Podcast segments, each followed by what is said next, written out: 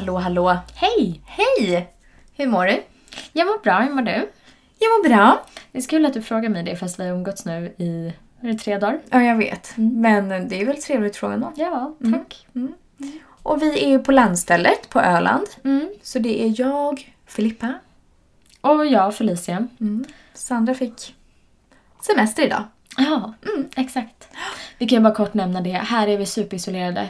Här behöver man inte träffa en enda människa. Nej. Ni som har varit på Öland lågsäsong vet hur det Ja, är. man rör sig inte mm, mer än en promenad kanske. Mm, det är det som vi Så det är corona-safe. Verkligen. Men du, idag har vi en gäst. Ja, A special guest. det har vi. Som också jättemånga sett fram emot. Ja, Och höra just den här personens perspektiv på diabetes. ja. Och det... ehm, Alltså, det är ju först nu tycker jag, eller liksom de senaste åren, som man har kunnat sätta sig in i det perspektivet. Jag håller med dig, för det, man har kanske inte riktigt förstått. Nej. Så. Vi kommer mer in på det alldeles strax. Den här veckan gör vi avsnittet i samarbete med Stronger. Ja! Det är så himla kul tycker jag. Stronger är ju, ni känner säkert igen Stronger eller känner till. Det är ju ett eh, svenskt varumärke som gör träningskläder för kvinnor. Och finns också i 120 länder. Så det finns ju över hela världen. Eh, och så fina, sköna träningskläder. Verkligen. De är otroligt fina och sköna som du säger.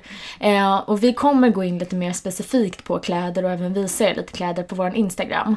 Men det som jag också tycker är så himla fint med Stronger det är ju att de är inte bara ett träningsmärke utan de kallar sig för ett livsstilsmärke.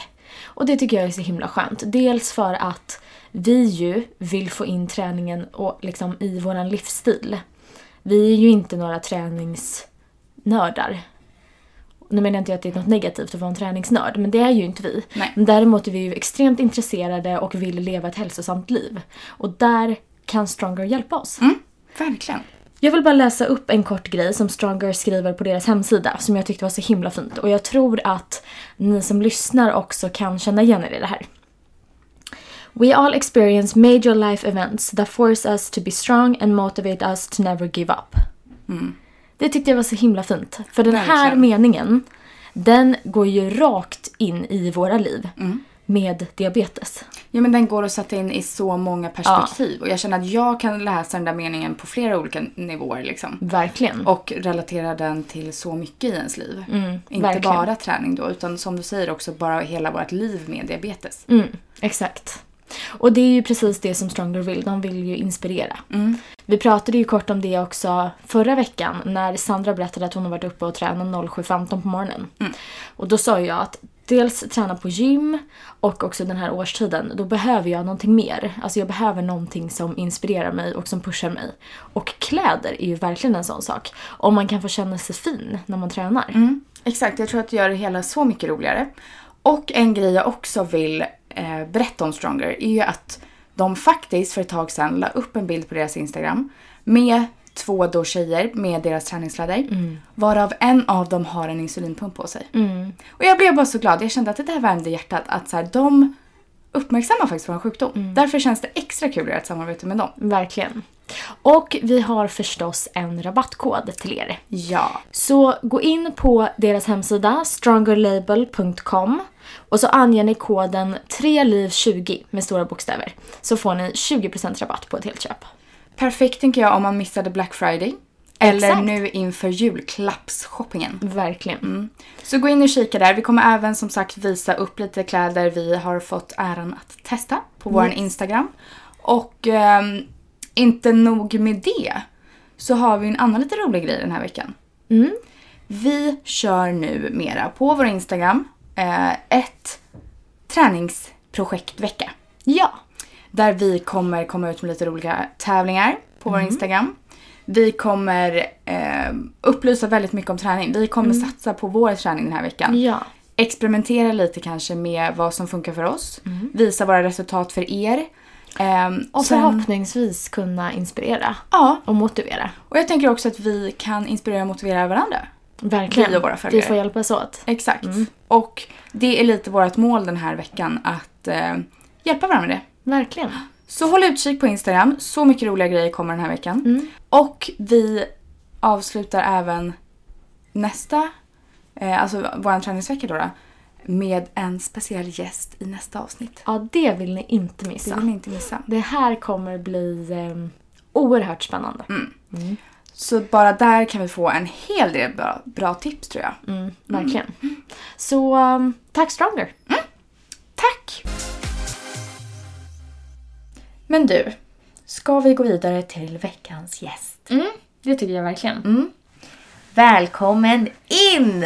Vår kära, bästa, gulligaste mamma, Ja. Helena. Tack! Vad kul! Det här har vi velat göra så himla länge. Jättekul! Känns det kul? Ja, lite, ja, det känns jätteroligt men lite pirrigt också. Ja. Ja, jag är inte van att sitta så här och prata. Nej. Nej. Men det är ingen live-radio tack och Nej, lov. det är tur. Mm, verkligen. Om du säger något helt galet. Ja. Mm, precis. Du är ju då en mor till två döttrar med diabetes. Mm. Hur känns det? Det är ju en jättesvår fråga. Bred fråga. Ja, en bred fråga. Men det känns ju jättebra. Alltså jag har ju två bästa, de två bästa. Ja. Kunde inte ha blivit bättre. Nej. Nej. Men det roliga är, för vi har ju eh, lagt ut på vår Instagram och frågat om, eh, om det finns någon som har några frågor till eh, en diabetesförälder. Och vi har fått in jättemycket frågor och det är så himla kul, så tack för det. Men eh, det, det kan ju, dels så hoppas jag att du kommer kunna kanske svara på några av de här frågorna. För eh, det är klart att det finns jättemånga som sitter i din situation som säkert vill höra ditt perspektiv och hur du har Verkligen. tänkt. Men jag tänker att vi börjar med att bara gå tillbaka i tiden. Mm. Så jag och Felicia fick ju diabetes. Felicia fick ju först. Mm, hon var tre och ett halvt. Mm. Mm. Visste du och pappa vad diabetes var då?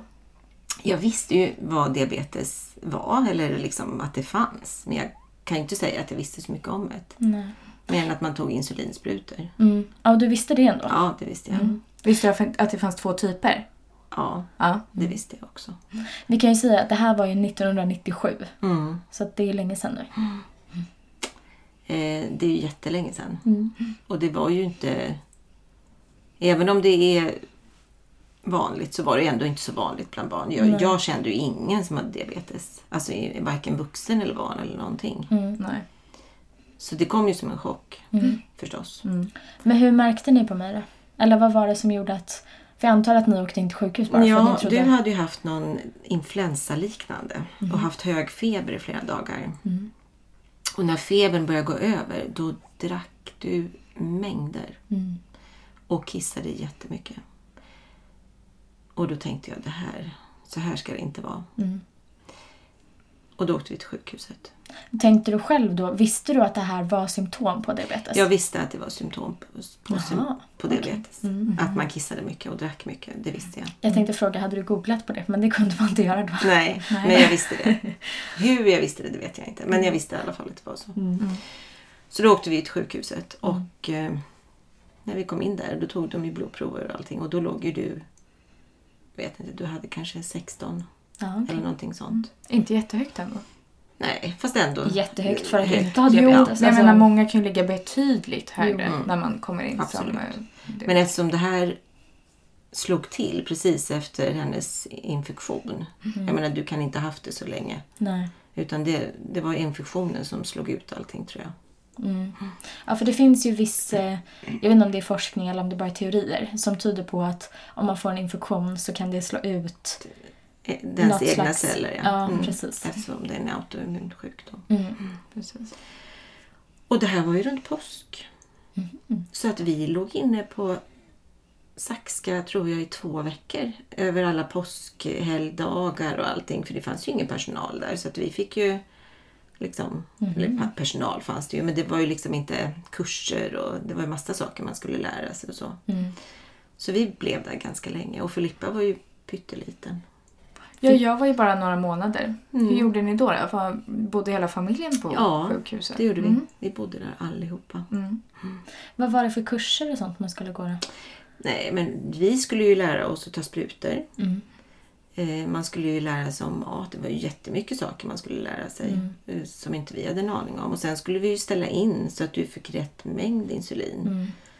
Eh, då hade man ju som någon slags insulinapparat. Som en jättestor pump. Mm. Var du inkopplad på liksom. Vadå, när, under tiden man När låg vi på låg på sjukhus bara? sjukhuset, ja. Okej.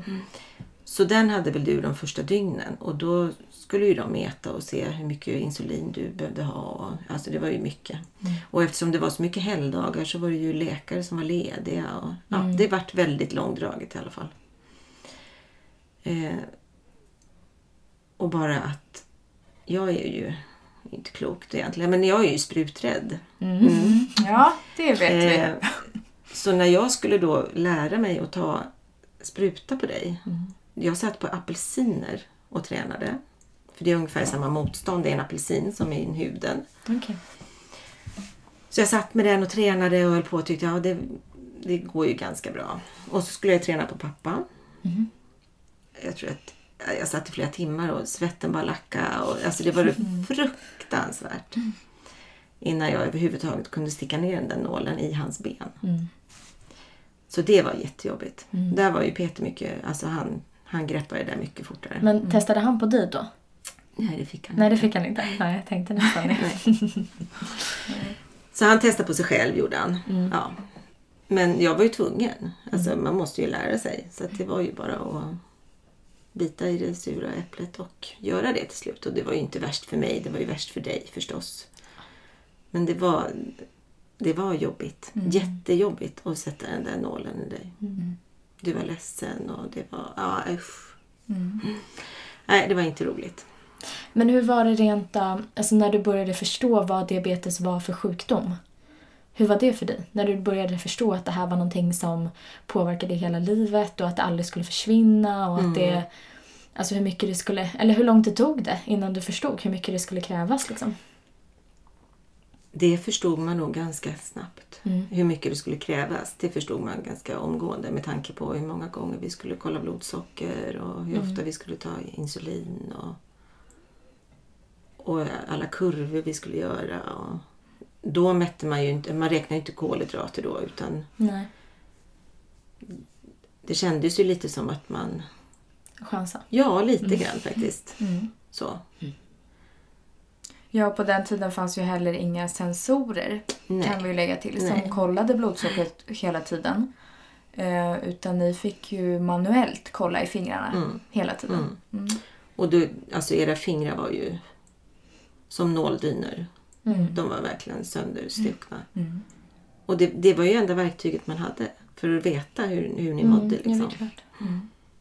Och du var i alla fall tre och ett halvt. Du kunde ju uttrycka dig och säga till ändå. Om jag mådde dåligt och sånt. Ja, även om du kanske inte kunde uttrycka till att börja med om du hade liksom lågt blodsocker Nej. eller så. Men Filippa hon var ett och ett halvt år, hon kunde inte säga någonting. Nej, klart. Alltså det var ju inte... Men det är lite intressant då, för det är ju såklart jätteindividuellt och vissa, även när man är vuxna, har ju svårt att känna när man är hög och låg. Men som tur är har jag och Filippa ganska lätt för att känna det. Och jag tänker i och med att jag ändå var så pass gammal att jag kunde prata. Hur lång tid tog det innan jag kunde uttrycka känslan av att ligga högt eller lågt eller att något var fel eller sådär? Minns du det? Ja, men det tog nog några år till faktiskt Mm. innan du kunde göra det. Du kanske var fem då? Mm. Då du kunde säga, du, vi kallar det för skak. Skak i skelettet. Skak i skelettet. Mm. Mm. Eh, Det var när man För hade då lågt hade man lågt blodsocker. Precis, för det var Mm. så jag tyckte att det kändes. Som att skelettet skakade. Precis. Så runt fem tror jag. Mm. Men ehm, När Filippa blev sjuk då? ja, för sen gick det ju typ ett år då. då. Sen gick det typ nästan ganska exakt ett år. Mm. Eh, För Felicia blev väl sjuk i november va? Har jag för mig. nej, Mm, påsk. Påsk. Påsk sa du? Mm. Var det jag som blev i november? Nej, du var också där. Det var nästan precis ett år emellan. Aha. Okej, Mm. påsk. Mm. ja, jag vet inte om, du, in, om det var precis påsken när Nej, du nej. blev sjuk, men det var ungefär i samma månad Mm. ändå. Våren där. Ja. Eh, och då trodde man ju, jag trodde ju du hade urinvägsinfektion. Jag tänkte, Mm. jag trodde aldrig Nej, att du också skulle ha diabetes. Nej. Nej, det fanns inte. Nej. Men jag, det blev samma för mig. Alltså, jag började kissa mycket. Ja, och du Dricka hade ju och- blöja så det var ju jättesvårt att, att Ja, liksom, förstå. ja. Mm. Eh, men eh, jag trodde att nej, det är nog urinvägsinfektion för du var ju grät och du var ledsen och det var ju liksom... Det här, jag trodde faktiskt att ni kände på er att det... Alltså att ni såg igen symptomen. Nej. För det vet jag att jag... Nej, men det gjorde ni inte. Nej, Mm. aldrig. Nej, jag trodde, det var det sista jag trodde. Mm. Jag trodde verkligen inte att man... Och, och eftersom det är ju så konstigt, jag har ingen i min släkt Nej. som har det. Och vet, vad jag vet så har ju inte Peter det heller. Så att man vet ju inte var var kommer det ifrån. Liksom. Nej. Nej. Men vad sa de då? När ni kom in och Filippa också då hade diabetes och de ju såklart kände till mig och att jag hade diabetes. K- Sa, tyckte de också att det var konstigt att vi båda två fick? Eller vad, liksom, fanns det någon reaktion kring det? Eh, ja, då fick jag ju reda på att det var 5 chans att som Mhm. syskon få diabetes om man har ett syskon som har det. Mhm. Och 5% är ju inte mycket. Alltså. Nej. Men det lyckades vi pricka in. Ja. Sjukt. Minns Så- du vad jag hade i blodsocker? När När kom in? nej, jag kommer inte ihåg. Men det var inte över 20 där heller. Alltså, det, var i, det var ju högt förstås, men det var ju liksom inte över 20. Så då var vi... Ja, då hamnade vi där igen. Fast då behövde vi inte vara inne så länge. För jag menar, då hade ju vi Mm. lärt oss. Mm. Mm. Även om du var tvungen att ställas in efter din Såklart. ålder och vikt och mat och allt. Jo, men när ni sen em, fick åka hem. Och Mm. jag tänker främst på mig då, sorry Filippa. Men jag tänker just eftersom att jag var första barnet och sånt där. Hur var det att komma hem efter två veckor och bara okej, nu ska vi göra det här själva? Jätteoroligt. Mm. Hur gjorde ni då rent praktiskt? Alltså vad, liksom, vad gjorde ni? Alltså rent praktiskt så såg vi ju till att du åt. Mm. Så mycket, alltså att du verkligen... Vi höll ju våra mattider. Det var ju... Ja, det var ju frukost, lunch, middag, mellanmål och det var kvällsmål och det var liksom mat innan man gick och la sig. Och... Var det viktigt med tidpunkter då? Att man skulle Ja, äta samma det tid var ju varje lite dag? mer viktigt då för då hade ju ni eh, Lantus. Och då tog man väl bara, om det, jo men jag tror att det var Lantus. Ja, då var det. Ja. Och den tog man ju en gång per dygn då. Mhm. Den tog man inte två gånger utan den tog man bara en gång. Mm. Vilket är jättekonstigt att man inte... Men, det kan man men göra det var nu så. med. Ja, det beror ju på. precis. Men det verkar ju smartare att ta den två gånger Jo. om dagen. Det är ju lättare att vara lite mer flexibel Ja, då ju. precis. Mm. Men då var det en gång om dagen i alla fall. Och, eh, så det var ju väldigt viktigt att ni fick någonting i er innan ni gick och la er. Mm. För den tog vi på kvällarna då eller? Mm. Mm. Eh, och sen ställde jag klockan. Hur många gånger per natt? Ja, säkert tre gånger. Tre, fyra gånger. Alltså tre gånger var det absolut. Och var det någon gång då som det var lite lägre, då ju, gick man ju upp fler gånger. Mm. Så det var ju många gånger man fick väcka er med en kexchokladmun. Liksom. Mm. Mm. Och det var ju tufft.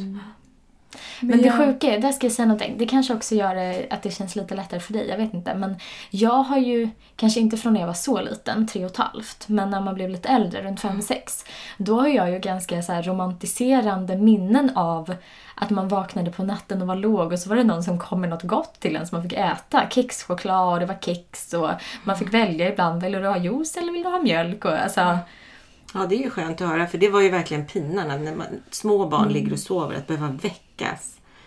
eh, Väcka upp er. Det var ju, det gjorde ont i hjärtat alltså.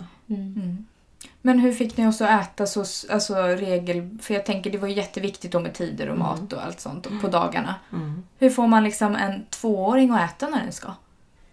Hur gjorde ni då? Det kan inte vara så lätt. Nej, dels så fick, när, eftersom du var så liten, Flisan kunde man ju ändå prata med. mm. Eh, men du var ju så liten och då, då fick du äta först och så fick du insulin efteråt. Mm. Mm. För det Så var, väl det. så man gjorde då. Mm, Mm. Precis. Så det gick ju inte och alltså, och var vi på restaurang eller något. Vi kunde ju inte ge er insulin när vi hade beställt maten. Nej, nej. För det kunde ju bli hur som helst. Mm. Liksom. Ja, såklart. Så ni fick alltid insulin efter ni hade ätit. För då Mm. visste vi hur mycket ni hade ätit upp. Liksom. Och så tänker jag att man måste göra nu för tiden också. För ett barn kan man ju inte riktigt räkna på att den äter upp hela. Nej. Nej, Och, då, och det blir ju väldigt stressigt. Alltså man kan ju inte... Vi ville ju att ni skulle ha bra matupplevelser, inte liksom... Ja. Ja, och det är ju också om man tar insulin tidigt och sen får man in mat så kanske det tar en stund också att få i ett barn liksom all mat. Då hinner man ju bli låg istället liksom. Precis. För det minns, eller det har jag ganska... Den grejen att ta insulin efter man har ätit, den har ju suttit kvar i mig jätte, jättelänge. Mm, men alltså fortfarande idag ibland kan jag ha det lite som... Jag tror typ att jag precis har kommit över det. Men annars så har jag hållit på med det och alla läkare tyckte att det var jättekonstigt. Och sa men herregud, du måste ju ta innan. Och alla andra som har diabetes också, som fick diabetes senare kanske. Men det är en sån grej som verkligen har suttit kvar. Ja, och samma med kolhydratsräkning var inget som fanns då. Så Nej, det har ju det jag haft inte då. svårt att få in nu. Fast det började vi med när ni var tonåringar. Då började man ju mer än Jo, men då var man ju också lite såhär, Ja, nej, det var jag inte kan just- själv. Mm. Alltså så här, då hade man ju ändå lärt sig att uppskatta så pass bra.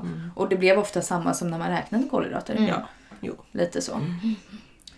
Ja, men sen då? Då började vi da- dagis och så. Hur, hur var det då? Eh, dagis gick ju jätte... Alltså du gick ju på dagis Mm. då. Du var ju så liten så att Ja, Filippa var liten. du var Jag liten. tänker, tänker Du fick vara med mig oss. på jobbet. Mm. Mm. Eh, till att börja med. Men sen fick ju Filippa också dagisplats. Mm. Men då hade ju du... Filippa hade ju en, en egen liksom, resurs. Så. Men det var ju lite kämpigt att få min dagisplats. Eller är det Ja. nu innan vi flyttade Det var från innan Stockholm? vi flyttade från Stockholm. Mm. Mm. Okej. Då gick det ju jättebra. Då hade jag en resurs. Mm, då hade Okej. du en resurs. Som eh, blev upplärd. Nej, hon hade en, ett eget barn som hade diabetes. Jaha. Och en man som hade diabetes. Så det var ju en väldig trygghet. Hon visste ju precis hur hon skulle göra och så. Det måste ju känns jätteskönt. Det var jätteskönt. Kände du då att du kunde liksom släppa det lite grann när du var liksom på dagarna? Och att du kunde räkna med att de har ändå koll? Det är ingen som glömmer bort Filippa eller inte förstår eller inte Nej. kan läsa tecknen eller sånt där. Alltså, jag tror att det beror på hur man är som människa. Mm. Nu är jag en människa som vill ha kontroll. Mm. Det vet vi. Och jag vill gärna liksom... Jag har svårt att släppa saker. Mm. Jag, är lite, jag blir lite orolig och tycker liksom... Ja. Så det var ju klart, jag var ju alltid... Jag tänkte alltid på det. Mm. Men var det då att ni hördes ganska mycket om dagarna? Och Absolut. hon- Vi hördes alltid innan du skulle äta, vad det var för mat, hur mycket du hade ätit. Och, och ibland gjorde vi så att man gav pyttelite insulin innan maten. Och så fick ni ta resten efter maten. Efter. Så att det var till två stick. Men oftast var det ju direkt efter maten som ni fick insulinet. Men sen flyttade vi utanför Stockholm. Ja, Och då? då flyttade vi till ett litet samhälle där ingen visste att det ens fanns barndiabetes. Det var ju jättekonstigt när vi kom, eller när vi kom och så hade båda våra barn diabetes. Filippa fick ju ingen dagisplats. Felicia gick på sex års. Och då, Kan man inte neka någon sexårsplats eller varför var det inga problem med mig? Nej, och man kan inte neka någon dagisplats heller. Nej, okej. Alltså det ska finnas för alla. Så hur kunde de göra det? Ja, det var mycket, alltså jag hade många diskussioner och det var alla möjliga människor var inkopplade och, och till slut så förstod ju de också att man kan inte neka någon. Nej. Så då fick ju du en plats.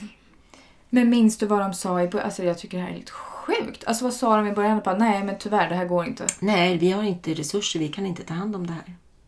Men det är Men det är ju sjukt. okunskap och rädsla. Man har ingen, liksom, man vet inte vad det är för någonting. Nej, alltså man kan ju ändå förstå att att ta hand om ett barn som har en sjukdom som man inte känner till överhuvudtaget och vara ansvarig för det.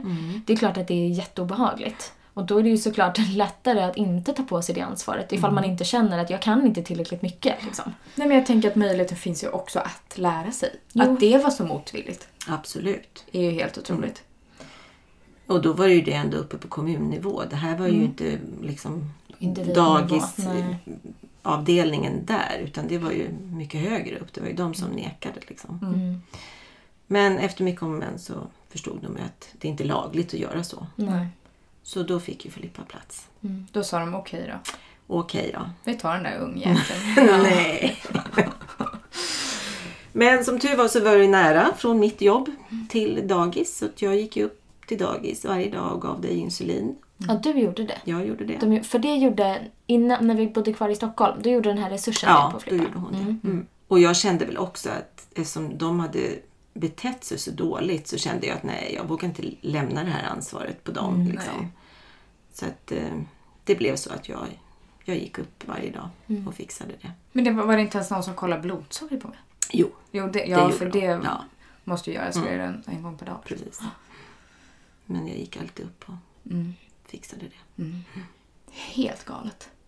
Men jag har också minnen, det kanske hände senare, men jag har minnen av att de som liksom tog hand om oss på, för jag gick ju på sexårsdag som du sa, på fritids och sånt där. Och kanske även om jag minns rätt sen senare lärare och sånt, fick åka och träffa våra sjuksköterskor. Absolut. Saxka bjöd ju in varje år. Alltså lärare och eller, fritidspersonal, dagispersonal. Liksom till alla barn Ja, som fanns där. precis. Mm. okej. För att man skulle få komma dit och få information och, och veta liksom vad sjukdomen innebär och hur man ska göra.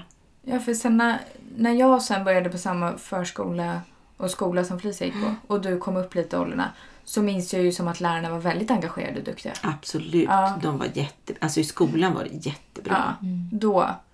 Ja, Inte även fast då alltså. kanske vi också blev, var lite, vi var väl ganska självständiga ganska snabbt va? Har jag ett minne av att jag minns inte att jag gick och diskuterade, alltså Nej, fast jag, man pratades ju vid... Alltså jag Ja. pratar ju med skolan varje Jo, Det dag. och Jo, men så. mycket som hände över våra Ja. huvuden. Ja men såklart. Mm. Men jag tänker också typ kolla blodsockret och så. Ja, men det var ju ni duktiga Det på. gjorde vi ju kanske själva. Så sen visst exakt vad vi skulle ta insulin. Nej. Det är klart vi inte tog beslut om det var Men det var ju många Så. samtal där det kom att jaha, nu har hon så i blodsocker och nu ska vi äta det. Vad ska vi ta? Mm, Och, så, och så berättar jag det. Jag minns också att vaktmästaren på den skolan Mm. ofta cyklade förbi oss för någon av oss hade glömt sprutan i skolan. Kommer du ihåg det? Det hände ju en och annan gång. Ja, Mm. ganska ofta. Så han kom alltid cyklande då på åpromenaden liksom utanför vårt hus. Med cykeln, viftande med våran spruta så här. Sprang man ner och hämtade. Med lilla väskan där som man kom med. Mm. Mm, det minns jag. Ja, han var bra. Mm. De, för jag minns också att de var så himla bra och de som jag hade på fritids och sånt där var ju jätte, jättebra tycker jag. Och jag har också minnen av, det är så konstigt för att jag förstår att, liksom, speciellt också eftersom att vi var så små, att det var mycket som skedde liksom över våra huvuden som vi inte liksom, behövde höra eller så skulle höra. Men jag har ju, jag har ju mest alltså, positiva minnen av det här. Typ när, när jag började skolan och man själv skulle gå i matsalen och hämta sin egen mat. Och man skulle få sin egen bricka och gå längs den här mat, liksom, buffén och ta sin egen mat. Det var ju jätteläskigt. Och då minns jag att jag när jag kom in i matsalen, jag fick alltid gå först. Och jag fick gå in i matsalen och sätta mig på en plats. Och så satt jag där och väntade tills en lärare eller pedagog kom med en bricka där de hade fyllt på all mat, hämtat dryck och allting till mig, ställde den brickan framför mig. Ibland tror jag till och med att de skar min mat åt mig. Oj, jösses. Nej, men Och du, det här är ju, alltså det låter ju som världens lyx. Jag fattar ju nu att det var för att de var så oroliga och bara ville att jag skulle äta liksom. Men det, jag, det, för mig var ju det ett positivt minne, eller en positiv upplevelse på något vis. Jag men gud kände du mig ju lyssnade på super... restaurang och blev Ja, men jag kände mig ju jättespeciell, såklart. Fast vi var, alltså, vi var ju och träffade hon, de som lagade maten, flera gånger. Kommer ni ihåg det? Ja, det kommer jag ihåg. Och då vi talade om vad ni... För att ni fick ju specialkost. Ja, vi fick ju också sånt vi gillade. Ja, hur? för att ni måste vi äta. Ja. Så att det var ju specialkost. Och då hade vi möten med henne. Hon verkligen skrev ner så här, det här heter Felicia och det här heter Filippa. Och, så att det var ju väldigt personligt och väldigt... eh, Ja, det var jättebra. Verkligen. Ja, och jag minns typ när det var så här soppa eller typ pannkakor. Alltså, då fick vi alltid gå in i köket bakom och be någon mattant om vår mat. Så fanns det lite diabetesmat och då var det mer liksom mer ordentlig mat, mat, liksom. Mm. Inte en pannkaka bara. Nej, exakt. Det var ju väldigt bra. Mm, verkligen. Men för sen fick ju jag en resurs som var mindre bra. Ja, och jag kommer inte ihåg vilken klass som du Ja, gick i då. nej. Det var i grundskolan. Ja, det var Det Ja. vet vi ju. Kan det varit fyran? Ja, Femman? fast varför skulle du ha en resurs i femman? Nej men för det var ju det som var det konstiga. Att så här, jag behövde ju inte en resurs Du hade ju klarat dig fram till dess utan resurs. Exakt, Ja. så det var ju helt plötsligt fick jag en resurs vilket var så konstigt för att så här, jag visste ju bättre själv då än Men vad den här jag resursen tror visste. att det här var en praktikant bara. Och det var därför hon sattes på dig. Hon skulle bara praktisera där eller någonting. Så det här var inte på ert initiativ utan det var på Nej, skolans ja, initiativ? ja. Mm, okej. Jo men för jag minns bara att vid det här lagret så kunde jag min diabetes bättre själv än vad liksom den här människan kunde. Ja, och jag tror att du var mycket yngre. Jag tror inte att du gick i fyran. Du kanske gick i tvåan. Tror du det? Ja, jag är nästan helt övertygad om det faktiskt. Ja, jag, vet, jag minns bara att jag tyckte hon var galen och du tyckte hon var galen. Galen. Galen. Nej men för hon hade hon hade också, inte kunskapen kan man säga. Nej. Nej. Och hon hade ju diabetes själv. Vad jag minns. Men typ 2 diabetes. Ja. Vilket gjorde att hon behandlade ju sig själv på ett helt annat sätt än vad jag gjorde. Mm. Och trodde väl att det funkade likadant. Ja, och så var hon ganska överviktig och det var ju väldigt konstigt när ni hade gymnastik för då skulle inte du få röra på dig. Nej hon tyckte snarare att jag skulle sitta ner Ja. att det blev lättare va? än att jag skulle vara med. Ja. Ja. Så Ja, det så- blir ju lättare. Ja, ja. Men det, det är Men det är inte inte bra. riktigt så det ska vara. Och det blir inte heller lättare i längden. Det är Nej. mycket bättre att röra på sig. Ja, verkligen. Ja. Men jag tänker också just när man är barn. Alla barnaktiviteter. Tänker, Vi var väl ute och lekte flera timmar i sträck. Va, hur gör man det? Och när vi var på kalas och sådana där Ja, saker. alltså, för vi var ju väldigt öppna med det här. Vi pratade ju med alla föräldrar, som var, så, alla föräldrar till de kompisarna ni hade och alla kompisar och skolan. Och vi ville informera. Ju fler som visste att ni hade di- diabetes, desto tryggare för oss förstås. Mm. Så vi pratade ju med föräldrarna och talade om så att de visste vad de kunde ge er att äta och hur man skulle bete sig. Och det, jag menar, det var väl många kalas som jag höll mig i bakgrunden på. Att jag var med liksom. Fast man inte var med. Man var väl någon annanstans. Men man var där ändå. Ja, för jag tänker, för ni har ju uppfostrat oss så att vi ska bli behandlade som vem som helst eller som alla andra. Och att vi ska kunna göra precis som alla andra och göra samma saker. Det, det har ju varit våran tanke. Och sen Ja. om det alltid har gått att genomföra, det vet jag ju inte. Men det har ju... Nej, det vet inte jag heller. Nej. Men vi har ju fått med oss det. Och vi har ju den tanken hela tiden att vi kan göra precis vad vi vill. Men jag tänker, fanns det tillfällen när du märkte att vi blev liksom särbehandlade eller inte... Att Av någon annan personer. tyckte att vi inte skulle göra eller inte fick vara med eller... Förstår du vad jag menar? Nej, jag tror faktiskt inte att det är något tillfälle som, som att ni skulle liksom, nej då kan vi inte ta med dem för det funkar inte. Eller så. Jag vet att när ni sov borta till exempel, då fick vi nycklarna till de som ni sov hos. Så kunde vi smyga in på natten och kolla blodsocker på er. Och då gjorde ni det också? Absolut. Och det kunde ju ske både en och två, tre gånger under en natt. Eh, Gud vad fint. Så att, nej, jag tycker att alla har varit väldigt förstående. Mm. Och liksom försökt hjälpa till Mm. istället. Mm. Jag tror jag minns någon gång när jag sov borta. Jag, jag tror att det var bland de första gångerna jag sov borta. Jag var nog ganska liten. Och jag vaknade upp i natten och låg på liksom typ 20-25 eller något. Jag tror det var för att jag var så nervös att sova borta. Mm. H- Kunde det ofta hända? För den Absolut. gången minns jag att ni kom och hämtade mig. För Mm. att det är ju såklart för jag låg så högt.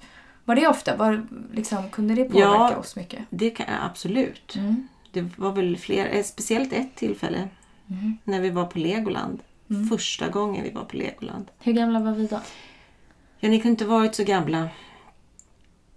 Ni kanske var, Flippa kanske var tre då och du sex. Och vi hade varit där en hela dagen och vi hade käkat lunch och ni låg högt precis hela tiden. Och vi gav er så mycket insulin så vi tänkte det här kommer, det här kommer inte bli bra. Men ni sjönk aldrig. Till slut så ringde jag vår underbara doktor, läkare som ni hade. Ni hade ju en fantastisk läkare som hette Carita. Ni var hennes små prinsessor. Mm. Men då ringde jag till henne och sa men det här, vad ska jag göra? Det här går inte. Liksom, jag får inte ner dem. Och det var, ni låg kanske inte på 20, men ni kanske låg på 15 hela tiden. Liksom. Det gick aldrig ner. Och då säger hon till mig, men Helena, koppla av. De har det roligt. De har roligt och då blir det så här. Ja, precis. För adrenalin är ju det enda som finns, förutom socker, som höjer blodsockret. Så det var väl det då? Det var det. Men det hade ju inte jag en tanke på. Nej, det är klart. såklart. Det var ju liksom... Men jag, Jag trodde aldrig att det kunde påverka så mycket. Nej.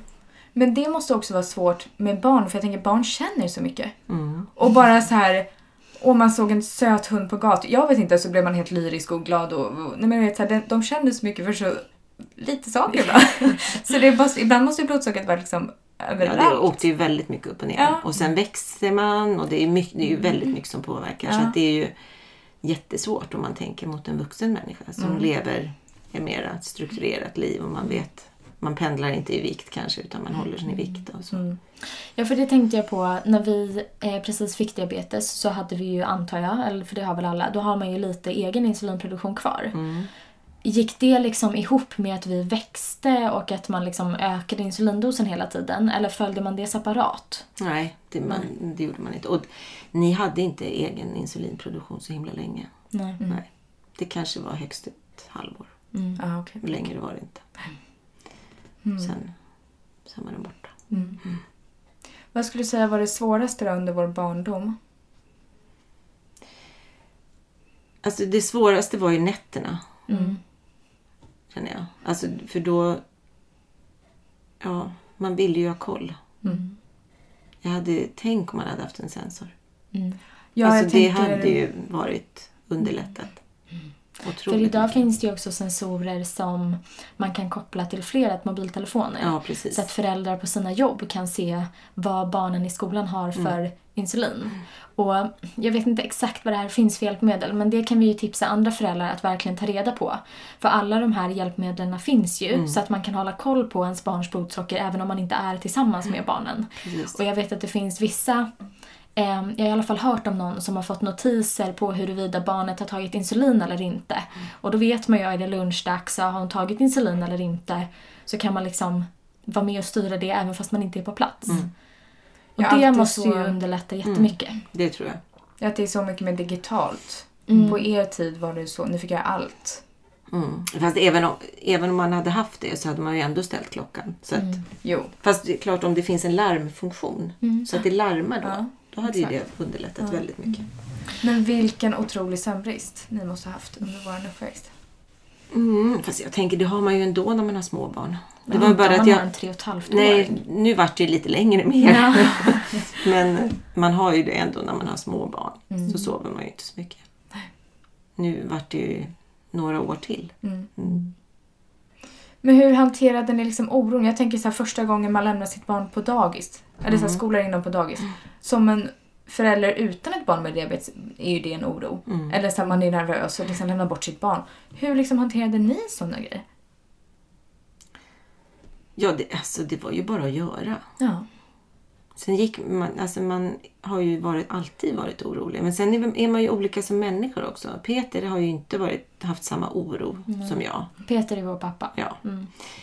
Han har ju tagit lite lättare på saker och ting än vad jag har gjort. Ja, men för du är en mer orolig själ. Ja, och sen tycker jag, jag vill ha kontroll. Jag vill veta, jag vill kunna och jag vill försöka lista ut vad som ska hända och inte hända. Så då, har det, då är det klart att då, är man, då sover man både sämre och eh, ja, kan koppla av mindre. Men det här är ju sånt som inte jag har liksom, det här har man ju velat hålla, undanhålla ifrån er. Jag förstår att man ville det när vi var små. Ja, fast Men det nu- blir ju jättekonstigt.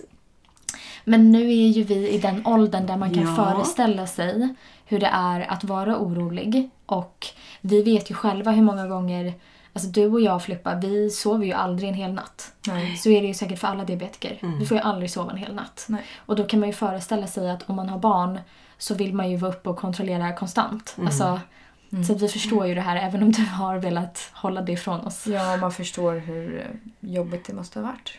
Mm. Fast det har ju ändå varit jobbigast för er, så är det ju. Ja, för fast det är ni som otroligt har fått leva med det här. påfrestande för er också såklart, känslomässigt. Att till exempel behöva ta sprutor på ens ett och ett halvt åring. Ja, det behöva... var lite jobbigt när man var tvungen att hålla fast dig för att Ja, ge, ge en precis. spruta. Ja, men hur För jobbigt du var ju så liten. är inte det för en förälder, tänker jag. Och bara det- liksom... Tyckte Filippa, eller jag också först, alltså tyckte vi att det var liksom obehagligt? Var vi, liksom, Absolut. Du, ja, Felicia, du tyckte det var jätteobehagligt i början. Okej. Men sen, ja, när man hade gjort det ett antal gånger så var ju du, ja okej då. Du drog upp. Mm. Så, ta, ta sprutan då. Mm. Men då kunde man ju ändå prata med dig. Jo. Du, var ju, du pratade ju flytande när du var två år. Det var Mm. inga problem liksom. Och ändå. Men Filippa var ju så liten. Hon, hade, hon fattade ju ingenting. Nej. Så Filippa grät ju och skrek. Och det var, alltså det var, Mm. det var verkligen... Och då fick ni hjälpas åt eller en fick hålla Ja, i mig och en precis. fick ta Mm. sprutor. Mm. Hemskt. Ja, ja, det var liksom, Ja. det var jätte, jättejobbigt. Usch, ja. Verkligen. Det, det kändes ju som att göra övergrepp på sitt eget barn. Mm. Även om du in, förstås, du måste ju ha medicinen. Ja. det går ju inte annars. Va? Ja men det är exakt. Men det tar Men ju emot att det var behöva... jätte- ja. ja. Det var jättejobbigt. Ja. Men hur lång tid tog det innan vi började göra sånt själva då? Jag tror att, eh, Alltså ta sprutor Ja. och kolla blodsocker och sånt själva. jag tror att du började kanske med det i ettan. Började du kolla blodsocker. Mm. Och sen ibland så, men det var nog ettan, tvåan där som du började. Du ville ha liksom, du har ju också gärna lite kontroll. Ja, men framförallt så vill ju jag kan själv. Ja. Det är ingen annan som behöver fixa, jag kan. Nej, Ja. du kunde själv. Mm. Och Filippa började kanske lite senare med det. Mm. Men vi har, fått, vi har svarat på väldigt mycket frågor vi har fått in. Men en fråga vi har fått är om hur du har sett att liksom diabetes just hjälpmedelsmässigt har utvecklats. Och även liksom hur fördomar och så, kunskap har utvecklats. Mhm. Och då tänker jag på första gången Felicia fick pump. Mm. Mm. Just det. Det var ju en historia. Hur gammal var jag då? Var jag sex? Ja, Sju. du kanske var sex år. Mm. Och var det här då, hade pumpen typ kommit precis eller? Jag, jag vet, när Ja, kom pumpen? det, ja, om jag visste när den kom. För vi kan ju säga idag, i alla fall som jag har förstått det, så är det ju standard att man speciellt på små barn in precis... ja. Mm. Ja, att man gör det direkt. Mm. Men det var det ju inte då. För Nej. Då, Då fanns det inte. nej, precis. Och Nej men även- precis, när vi fick diabetes, var, var det något tal om pump då? Nej. Nej, då Nej. fanns det inte. Nej. Okej, så när Felicia fick den när hon var sex, då var det här hyfsat nytt Mm. med andra ord. Mm.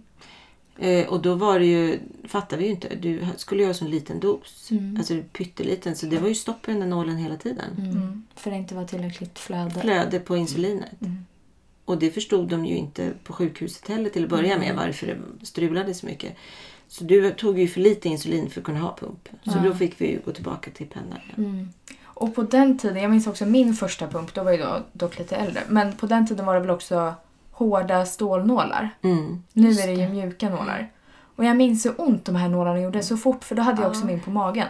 Så fort man gick emot något så var det ju som att någon tryckte in den där nålen mm, ännu lite Ja, till. Och det var ju liksom- som häftstift. Exakt. Ja. Och det strålade upp hela... Alltså de gjorde fruktansvärt Ja, ont. det Alltså. har du rätt i. Gud, jag förträngde lite. Och på en sån liten mage. Alltså man var ju en liten person.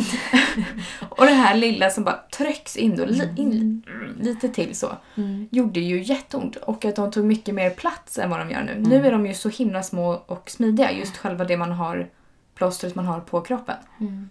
Förr hade man ju först själva stålnåden, en liten kort slang Mm. till en liten ehm, liksom, grej där, Där man, man kunde kunde- koppla bort den. Mm. Och sen ett stort plåster över allt. Det tog ju upp hela magen på en sån liten Ja, mage. plåstret som satt över nålen var ju 5 gånger 10 centimeter. Mm.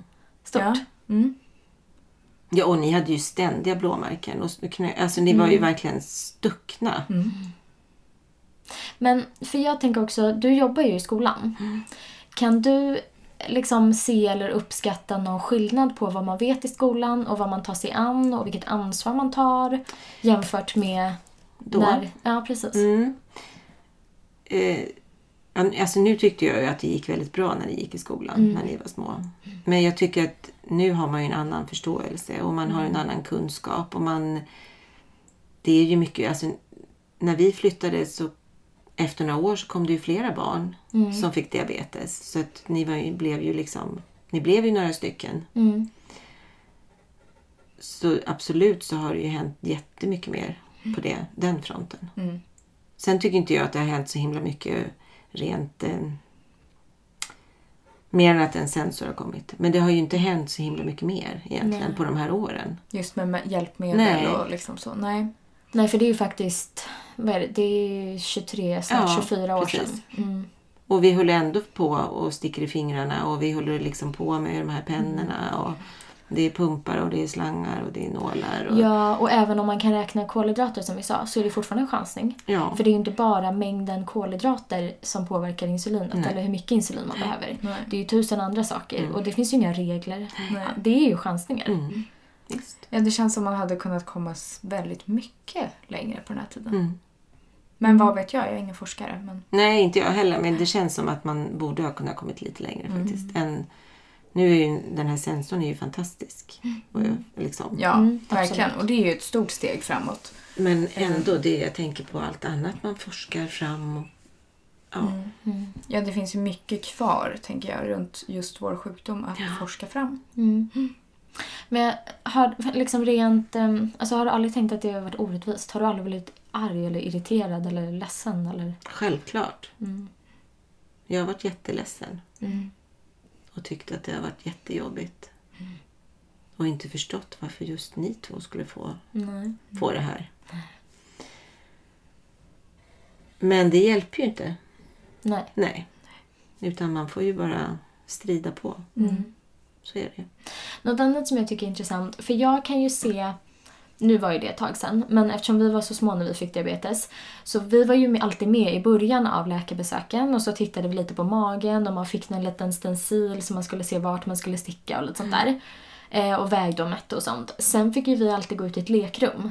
Och så var du och pappa kvar inne hos läkaren. Mm. Och det är mycket grejer som vi, eller jag i alla fall, har fått reda på efter. Som vi, man, alltså om man hade varit lite mer vuxen när man hade fått diabetes så hade man ju fått reda på det när man blev sjuk. Ja, vi Men- blev aldrig upplärda Nej, i diabetes mer än att vi fick göra det praktiskt. Fast Alltså, det är ju jättekonstigt. För när, ja, dels så känner jag att vi har väl försökt prata om saker. Ja, självklart. Och sen har ni varit på diabetesläger och ni har träffat Ja. sys- sjuksystrar och läkare och allting runt omkring er. Jo, men jag menar mer... Har de inte alltså, pratat om sånt då? Ja, men man har ju pratat jättemycket om vad det finns för hjälpmedel och att man kan kolhydratsräkna och ketoner och liksom vad man ska ligga i blodsocker. Mycket sådana saker. Men jag menar mer så här, det här är sjukdomen, det här kan hända, det här är eh, komplikationer som kan uppstå. Det tog ganska lång tid innan jag fattade att de små blodkärlen i kroppen kan skadas och ögonbottenfotografering. att samma här. läkaren började kolla fötterna och sådana där saker. Det tog jättelång tid innan någon liksom förklarade för mig.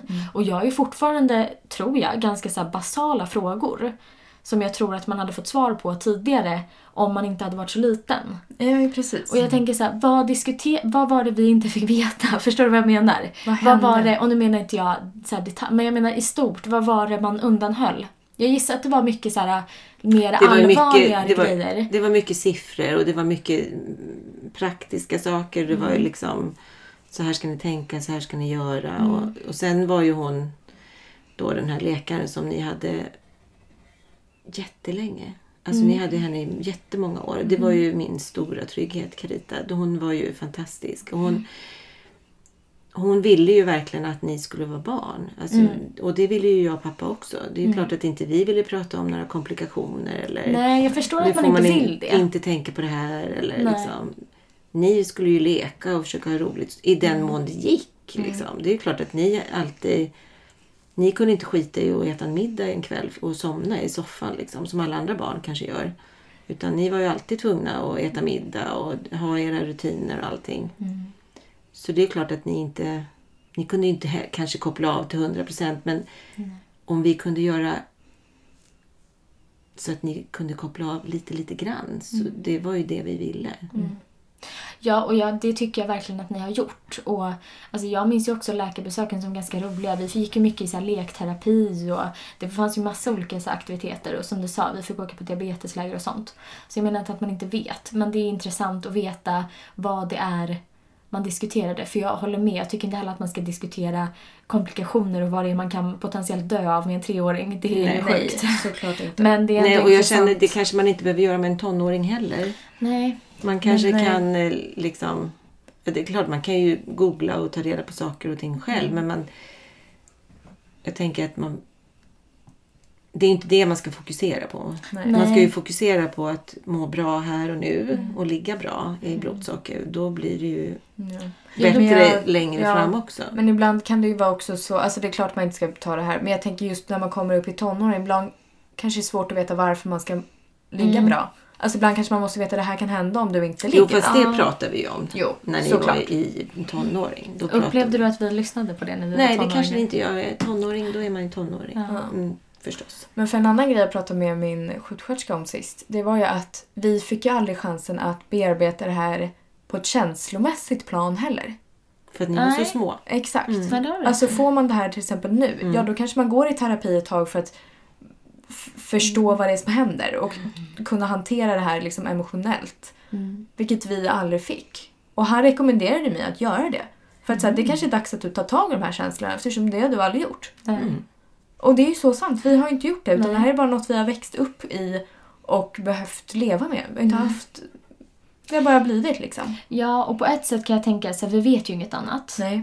Men vi kan ju fortfarande se hur andra människor lever. Alltså man kan ju fortfarande vara avundsjuk på dem som kan slarva, som kan äta vad de vill, när de vill utan att behöva tänka på Ja. det. Och allt Ja, det för där. allt man gör är ju typ att jämföra sig. Ja. Ja, och Alltså- speciellt när man är tonåring. Ja. Ja, och man ser hur lätt det är lätt, alltså nu inom, ja, Ja. alla har sina problem, men ni Exakt. förstår vad jag menar. Ehm, och hur man själv håller på liksom. Mm.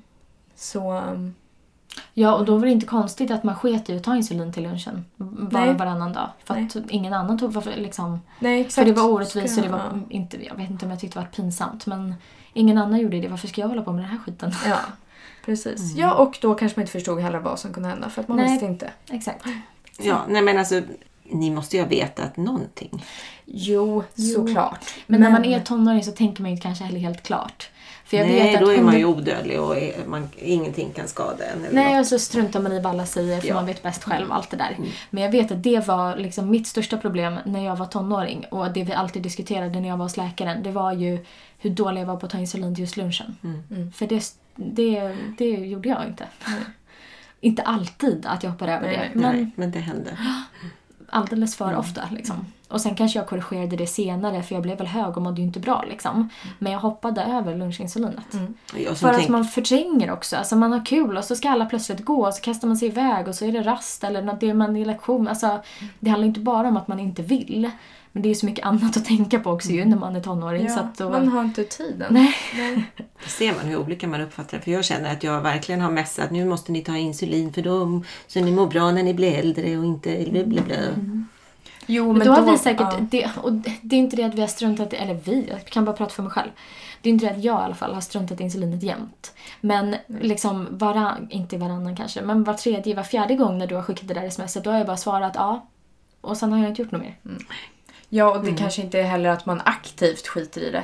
Utan Nej. att man faktiskt glömmer. För helt plötsligt som du, ska, Ja. som du säger ska alla iväg och det händer där. Och snart börjar matten. Eller nu är det idrott, nu springer vi och byter om. Alltså Exakt. något händer och det blir så här. "Ah, ja, Ja. nu vill jag bara vara som dem. Kan jag bara få Exakt. vara som dem? Och bara Eller jag gör det henne?" sen kanske. Jag gör det sen. Mycket jag gör det sen. Och nu när man är vuxen då kan man ju liksom lite priorite- prioritera och tänka klart. Men precis som du säger, när man är tonåring då måste man ju, då är det nog superviktig diskussion om den nya killen i hockeyklassen som man måste vara med i. Eller så eh, pratar man om något nytt smink som alla ska ta. Alltså det är så mycket man måste göra liksom. Men hörni. Jag tänker att det här kan bli ett ytterligare avsnitt när vi går in lite mer på tonåren. Mm. För det här, nu har vi pratat väldigt länge Okej. om barndomen och otroligt intressant. Jag har också lärt mig lite nytt. Ja. Faktiskt. Som jag inte visste Verkligen. Mm. Men som sista grej då, för precis som du säger, det finns ju jättemycket kvar att säga och det kanske vi får återkomma till. Men som sista grej, om du kunde säga någonting till en nybliven diabetesförälder eller till dig själv när du var nybliven diabetesförälder, som du kunde säga med din erfarenhet nu. Det är en klyschig fråga, men vad hade du velat säga? Att försöka ännu mer bara leva här och nu. Alltså i- inte kanske planera så mycket eller överplanera och gå och oroa sig. Och, för det tar väldigt mycket. Känner du att det har varit ett, liksom, ett bra mått eller vad man ska säga, att vi ska liksom få leva som andra barn? Eller har det funnits strävan. tillfällen när det inte har funkat, upplevde du? Ja, egentligen så funkar det ju inte alls. För ni, kom, ni har ju aldrig kunnat leva som andra barn. Nej, men med tanke på att ni måste ta insulinsprutor, kolla blodsocker och allting. Men det, var ju, det har ju ändå vi har ju ändå försökt leva efter det. För att vi har velat att ni ska kunna göra precis allting. Det har inte varit pekfingrar liksom. Nej, det går inte. Nej, kan inte göra det. Eller, utan då har man fixat bara så att det har gått liksom. Och, Exakt. och då har det... Det kanske har varit påfrestande för mig och pappa. Mm, det, kan, det kan jag tänka mig. Men det är ju säkert. ingenting som vi har visat er. Liksom. Vi har ju velat att ni ska få vara barn. Och, Man får hoppas att det var värt det för er. ja, men det har det ju alltid varit. Ja. Allt man gör är ju värt det. Men Mm. det är klart att man kanske fick fixa lite extra då. Mm.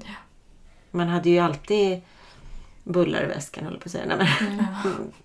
Var man än skulle någonstans. Mm. Man tänkte ju alltid ett steg extra för att man skulle vara beredd om något Mm. hände. Eller att man helt plötsligt kanske skulle åka iväg och göra något. Mm. Sådär.